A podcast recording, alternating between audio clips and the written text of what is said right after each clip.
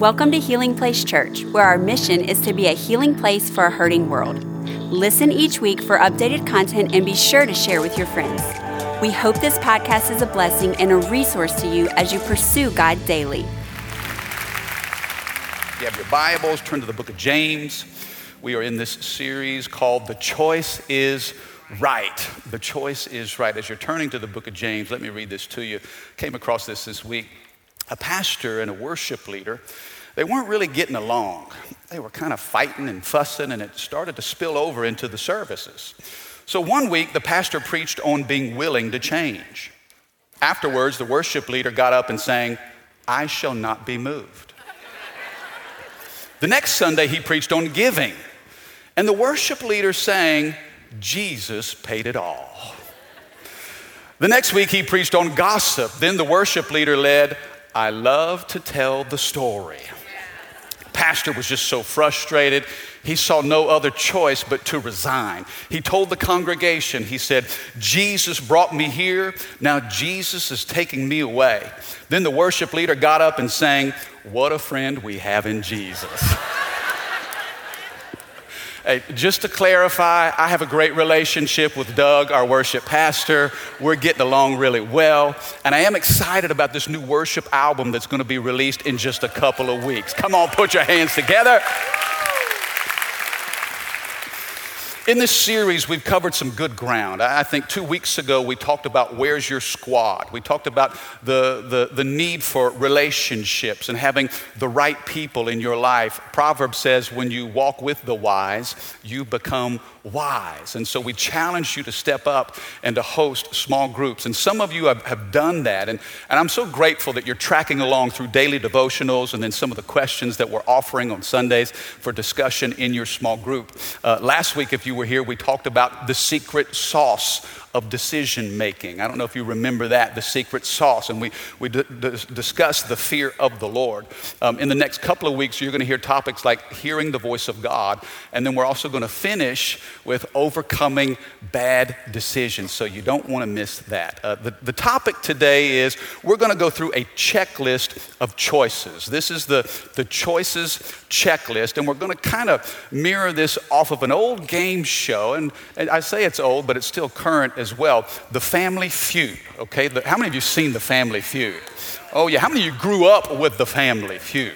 Oh, yes, indeed. Yes, indeed. And so we've surveyed 100 people, not really, but we've surveyed 100 people, and the top five answers are on the board, okay? 100 people surveyed, top five answers on the board. And the question that we're going to try to answer today is simply this How do you know you're making the right choice? How do you know? And some of you are making important decisions right now.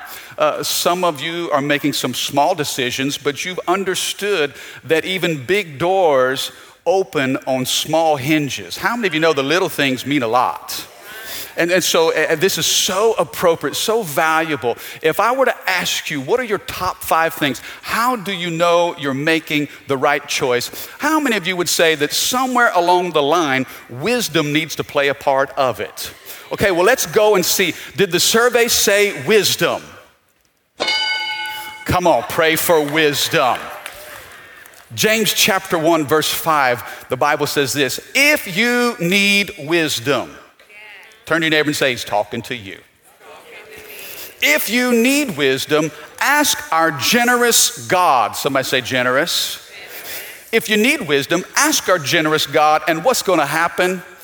He will give it to you. He's not going to rebuke you for asking because He knows that you need it. Can I have a good amen? You see, let me give you quick thoughts about wisdom uh, under this first point, and really five simple thoughts. The first is this number one, we need it. You need wisdom. Now, I know you're good, but even on your best days, you're going to make a bad choice. Uh, you know, I've always said this, and I've heard it, and I think it's true. You either were a mess, you are a mess, or you're one bad decision away from making a mess. Aren't you glad God knows our propensity to mess things up? In fact, his plan was to send Jesus. He knew the whole reason why Jesus came to earth was because you and I couldn't clean up what we've messed up. So when it comes to wisdom, number one, we need it. But the good thing, number two, is we can ask for it. You know you need it, and He's not going to rebuke you when you ask Him for it. I'm so thankful that when we ask God for what we need, He is generous to give us exactly that.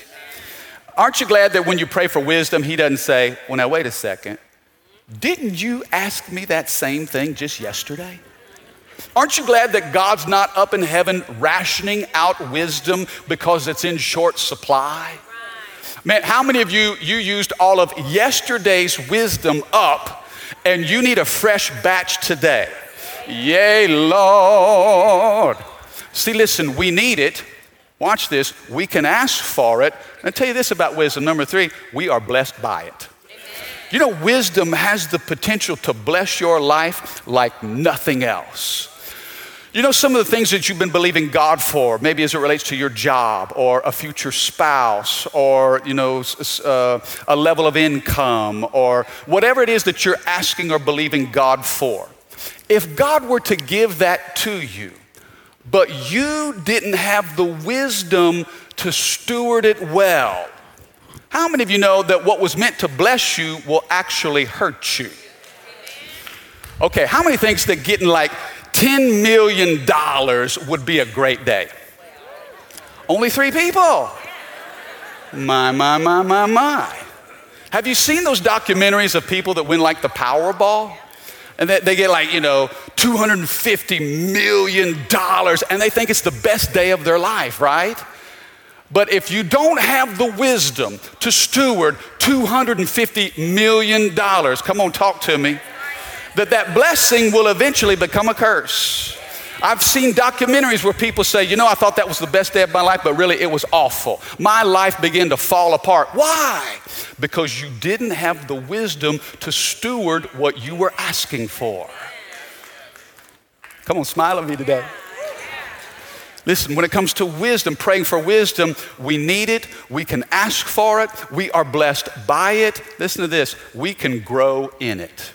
Do you know you can grow in your capacity to experience and express wisdom? The Bible says in Luke 2:42 that Jesus grew in wisdom and stature and in favor with God and man. Guess what? God wants to give you more wisdom so you can be blessed with everything it is that He wants to give you. Don't you dare make decisions simply based out of emotions out of feelings, circumstances, or even what you see. There's an unseen thing called wisdom.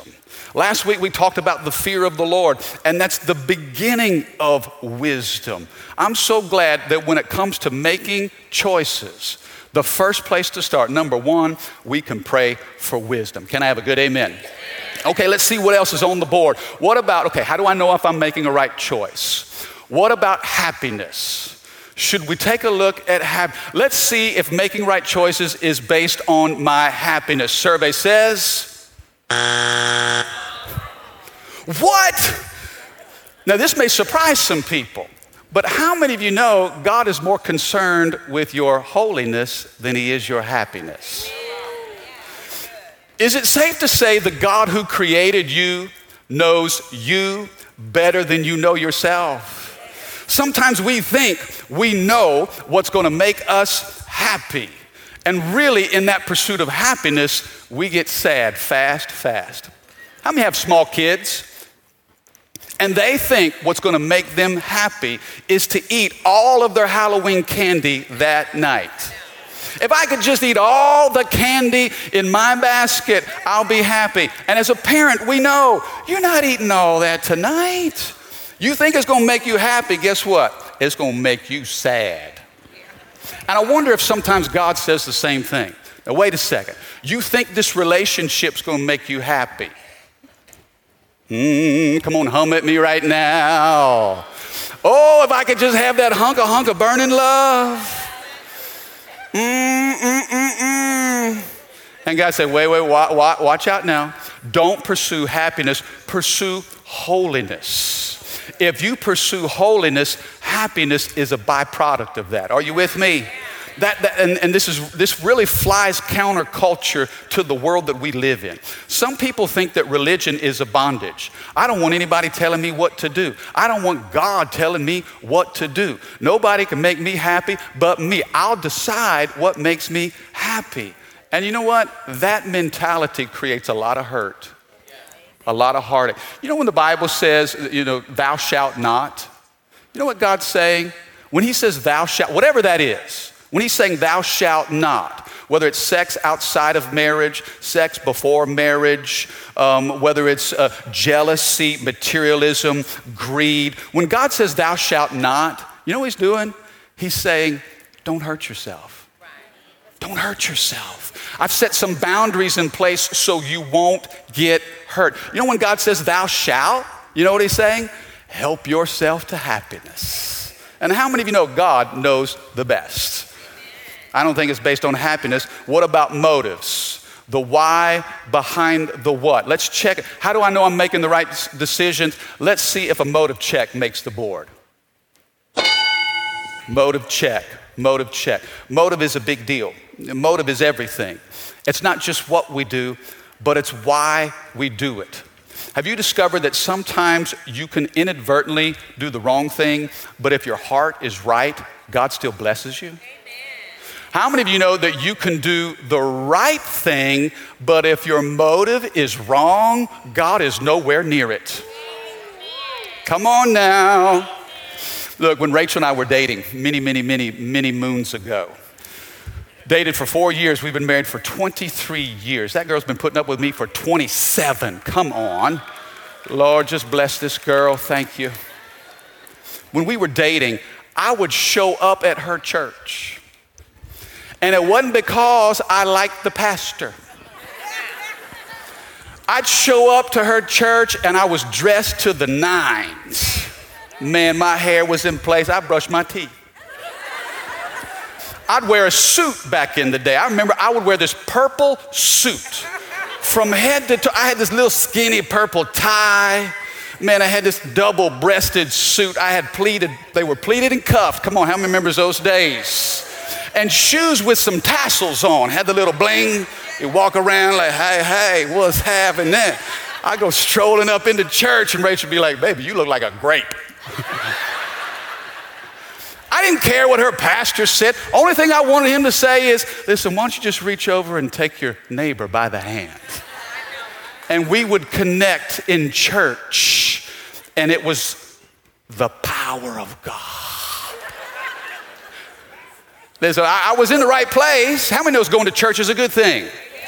But my motive was wrong. Come on now. I, I probably didn't get a whole lot out of the sermon, if you know what I'm talking about. You know, sometimes when we, we do good things, and I'm all about doing good deeds, but we got to be careful that we're not ringing the bell saying, Look at my good deed. Jesus said, When you give, you don't have to make an announcement. He says, Don't let your left hand know what your right hand is doing. Come on. That's what I love about when you give the tithe. Man, you're just giving anonymously. Nobody's making an announcement. Oh, Pastor, I've got a check. And I want you to know where it came from. No, no, we're giving unto the Lord. Man, when we're fasting, hey, I want to tell all of my Facebook friends Got to be careful that we don't do what we do for the approval of others. We do it for the glory of God. Look at what the Bible says in James 4, verse 3. And even when you do ask, you don't get it. Why? Because your motives are all wrong. You want only what will give you pleasure. Somebody say, My, my, my, my, my. You see, the decisions that we're making, not only do we have to pray for wisdom, but we've got to check our hearts. God, what is the, the motivation for me to take this job? What's the motivation for me to get into this relationship? God, what's the motivation for this decision? Is it for my pleasure? Or, Lord, is it to bring you glory? Are you with me? Okay, so, so how, are we, how are we to know that we're making right choices? We look at the board, pray for wisdom. We do a motive check. how many thinks we should probably do some analysis like counting the cost? Let's see if counting the cost made the board. Survey says count the cost. I know this is a, a phrase that may sound super religious, but let's make this as, as, as practical as possible. One of the things I think we need to include when it comes to the choices we make is common sense. You know, we live in a day where common sense seems to be absent in a lot of things. Wow.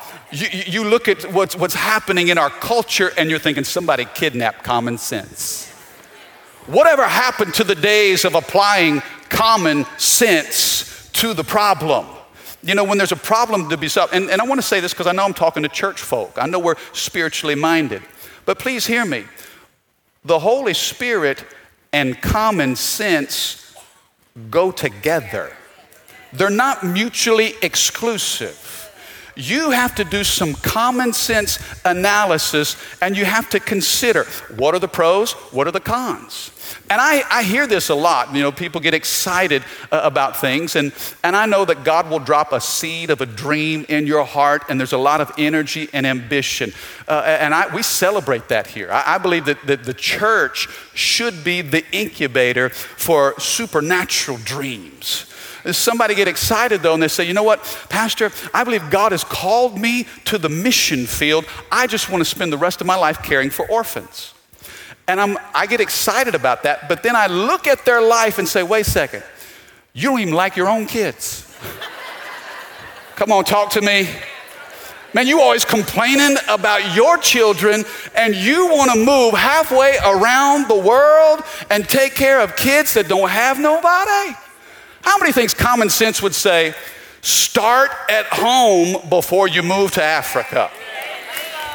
You can be a missionary all the way around the world, but you don't have to cross the sea. You just got to see the cross. And it starts with the people that have your last name. Come on, somebody. Oh, it's easy to love somebody else's kids, and God's saying, Baby, I've given you your own. How about you just give the love? Start right there. And if you can do that well, then we'll see where else you can spread that love. Common sense. Come on, somebody. All right, hear this. You know, people say, oh, Pastor, if I could just get a job on staff at Healing Place Church, that is the ultimate. That's my dream. I will never have another problem if I could just work for you, Pastor Mike. Oh, wow. Can, can, can, I, can I help some people out? It's the difference between going to Disney and working at Disney. Are you with me? Man, Disney's so clean. I mean, as soon as somebody drops some trash on the ground, I mean, in two seconds it's gone. Guess what? Somebody got to pick up that trash. And they're not riding the princess rides. They're waiting for you to make a mess so they can clean it up. Come on now. But I love Disney. Shouldn't working for Disney be amazing? I love the church. Shouldn't working for church be amazing? Truth, okay? I want to give you some truth. Being on church staff is one of the easiest places to backslide. You say, Mike, what are you talking about? Because you turn God into a job. Right? Now we're clocking in. Are you with me? And wait a second, you want to come work at the church? You haven't held a steady job in the secular market, and God's saying, wait a second, demonstrate responsibility first. Here's a, here's a thought. And Jesus said in Luke 16 10, He that is faithful in that which is little is faithful also in much. But he that is unjust in that which is little is unjust also in much. Here's what Jesus is saying. Now look at me. I'm smiling. I'm, I'm not angry. I'm happy. I, I, I like to smile. Smiling's my favorite. If you're not responsible with the little that you have, why would God give you more to be irresponsible with? Common sense. Please don't kidnap common sense. And these guys that say, oh, well, God told me that I'm going to marry you. Ladies, if a guy comes up and says, God told me that I'm going to marry you because you so fine. Here's what you tell him. Say, yeah, I'm so fine. I am just fine without you.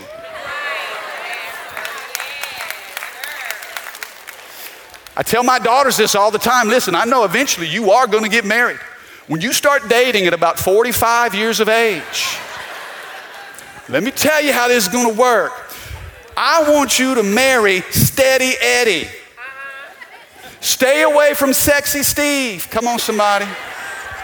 How many know sexy has a shelf life? Oh, he better be steady. He better be responsible. Now, listen, if your name's Steve, we love you. Everybody say, God bless. Steve. Nothing against you, Steve. You may be sexy and all of that. Praise God for it. But we want you to be solid.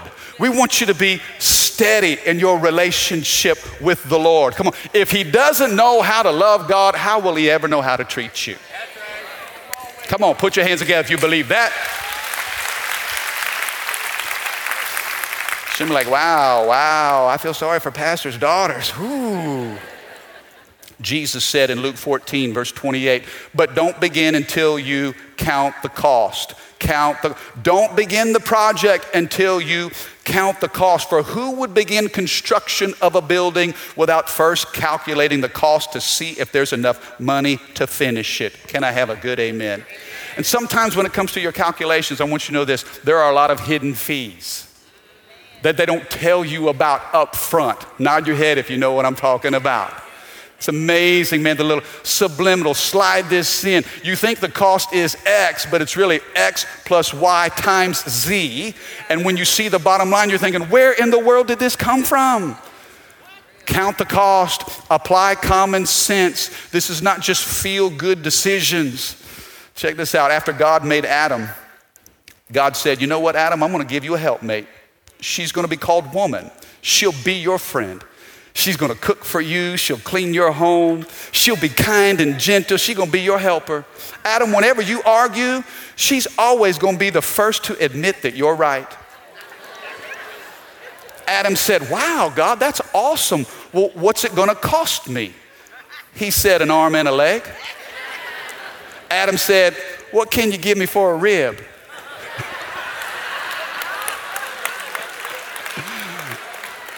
I'm teasing. It's my rib right there. I love that girl. Let me tell you this as it relates to counting the cost. Patience. Write that down somewhere. Write down the word patience. Patience, patience, patience. Patience is a weapon against deception. You see, when it comes to making big decisions, the devil wants you to get in a hurry. Because when you're in a hurry, things get blurry. He doesn't want you to see the fine print. He doesn't want you to see the finish line of your choices. He only wants you to see what's right in front of you. Patience is a weapon against deception. And the devil would love to do everything he can to cloud your vision so you don't have accurate information. How many of you know if you don't have good info, you're making important decisions off of bad information. Ever, ever, has anybody ever had buyer's remorse? You ever had buyer's remorse? Man, you know what? It feels good to go get a car, doesn't it? Drive that thing off the lot. Man, you just feeling good. Yes, indeed. You know what's painful? Is that first payment. And you get that payment book and you're like, oh, wow. You see, the enemy doesn't want you to see the finish line. That's why you've got to count the cost. I'm glad when Rachel and I got married, I told her, I said, baby, look, I didn't come with a receipt. There is no return policy here. All sales are final. Can I have a good amen? Okay, let's see. Where are we in the board? Okay, praying for wisdom, doing a motive check, counting the cost. What else? What, what else is an indicator that we're making the right choice? What if, what if all of our friends agree? Let's just say we put it out there on Facebook and all of our Facebook friends agree. Is that on the board? What does Facebook have to say about this choice? Oh man, oh man, oh man. Yeah, if you ask a hundred different people, you're probably going to get a hundred different responses. What's more important than the opinions of others, I think, is number four. Check this out. I think this is so important. Number four, what about the peace of God? Did the peace of God make the survey? Oh, this is important. This is super important. And, and, and let me, and the reason why that counting the cost and the peace of God are together, I want you to see this. Counting the cost is the common sense approach, which we have to do. But then we also have to apply the peace of God to the equation. And here's why. Because as you list your pros and your cons, as you kind of do all the diagnostics and you weigh the good things and, and the not so good things about this choice, you may look at that list and it may have a whole lot of things that are good about it and only one or two things that are bad. And according to the list, it should be a go. If it all makes sense on the list, common sense would say go. But watch this if you don't have peace, now sometimes God will use that, that, that trouble that, that, that disturbance in your soul as a warning sign. You don't know what's wrong, but you just know something's wrong.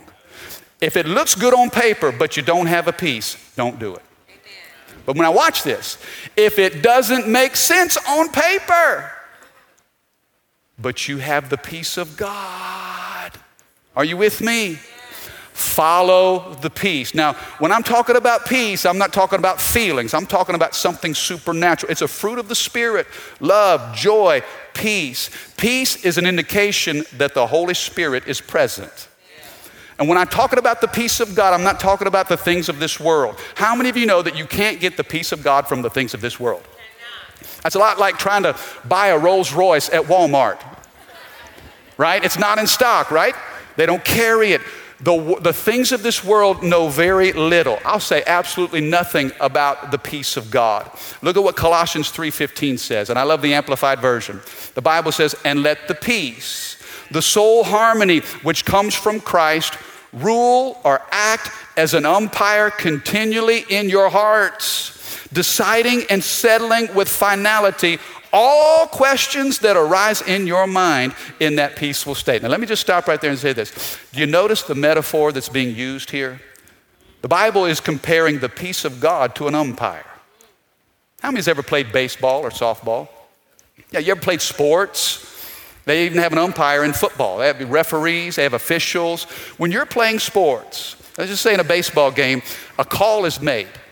You don't like the call. Have you seen those games where like the, the, the, the, manager runs out of the dugout and he gets like nose to nose with that umpire?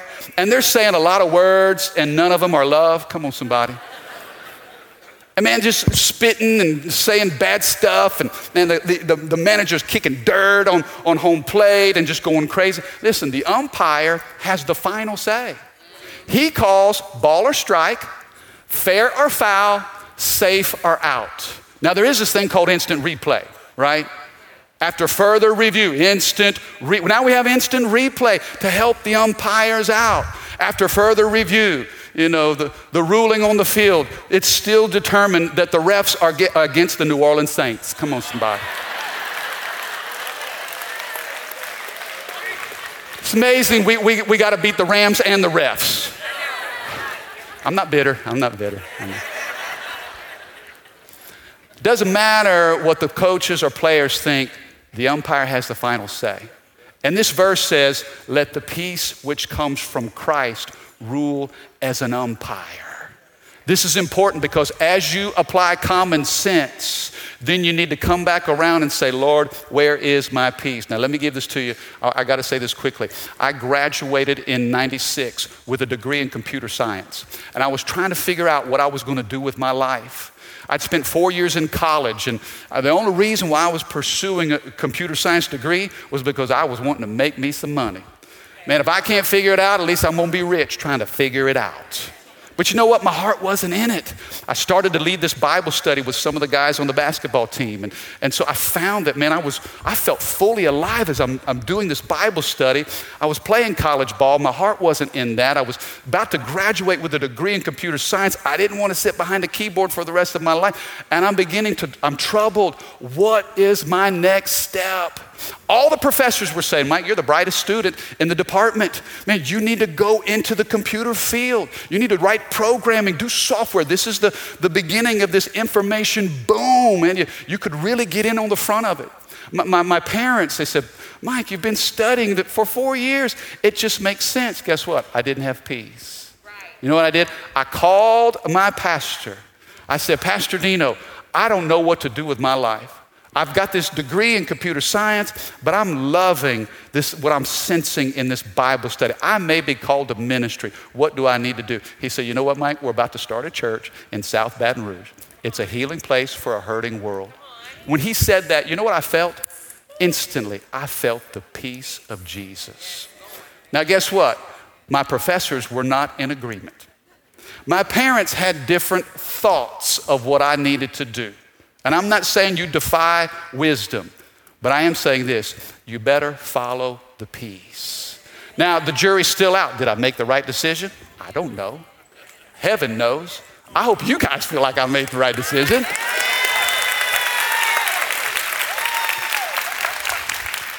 But if you'll follow the peace, you'll never live in pieces. Hear me? See, the devil wants you to live in pieces, but God says, No, I want to give you peace. Trevor, when he was playing T ball, when he first got started playing here at the church, he would hit the ball and he would run to first base. And the first thing he'd do is he would look for his dad. He'd get on first and he would look at me and I would look at him and I would give him a thumbs up. Because he was wanting to know, Daddy, did I do good? And if he had a thumbs up from dad, he was good. I want to tell you this if you're good with God, you're good. When you have the peace of God, listen, the world didn't give it to you. Don't let the world take it from. Come on now. Mm-mm-mm-mm. We still got an answer on the board. Oh my goodness. Let me get the band out here. Has this been helpful today?